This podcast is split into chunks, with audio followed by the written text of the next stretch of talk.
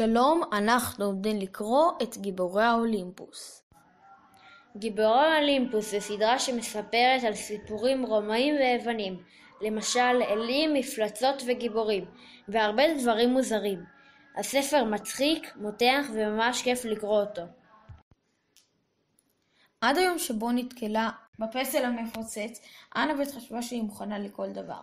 היא צעדה הלוך ושוב על סיפון הספינה המעופפת שלהם, ארגו 2, ובדקה שוב ושוב את הבליסטרות כדי לוודא שהן נעולות. היא וידאה שדגל השלום הלבן מונף על התורן. היא עברה לתוכנית עם שאר אנשי הצוות ועל תוכנית הגיבוי ועל תוכנית הגיבוי של תוכנית הגיבוי. וחשוב מכל, היא תפסה את המלווה שלהם, גילסון הד, לשיחה בפינה. והיא שכנעה את המאמן הלהוט לקרב לבלות בוקר רגוע בתא שלו בצפייה בשידורים חוזרים של תחרויות באומנויות לחימה.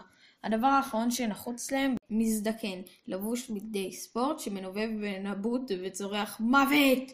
נראה שהכל תקין, אפילו הצינה המסתורית שטרדה אותם מאז השקת הספינה התפוגגה, לפחות לעת עתה.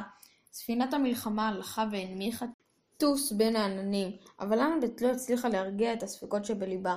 מה אם זה רעיון גרוע? מה אם הרומאים יבהלו ויתקפו אותם ברגע שיבחינו בהם? מקווים שנהנתם!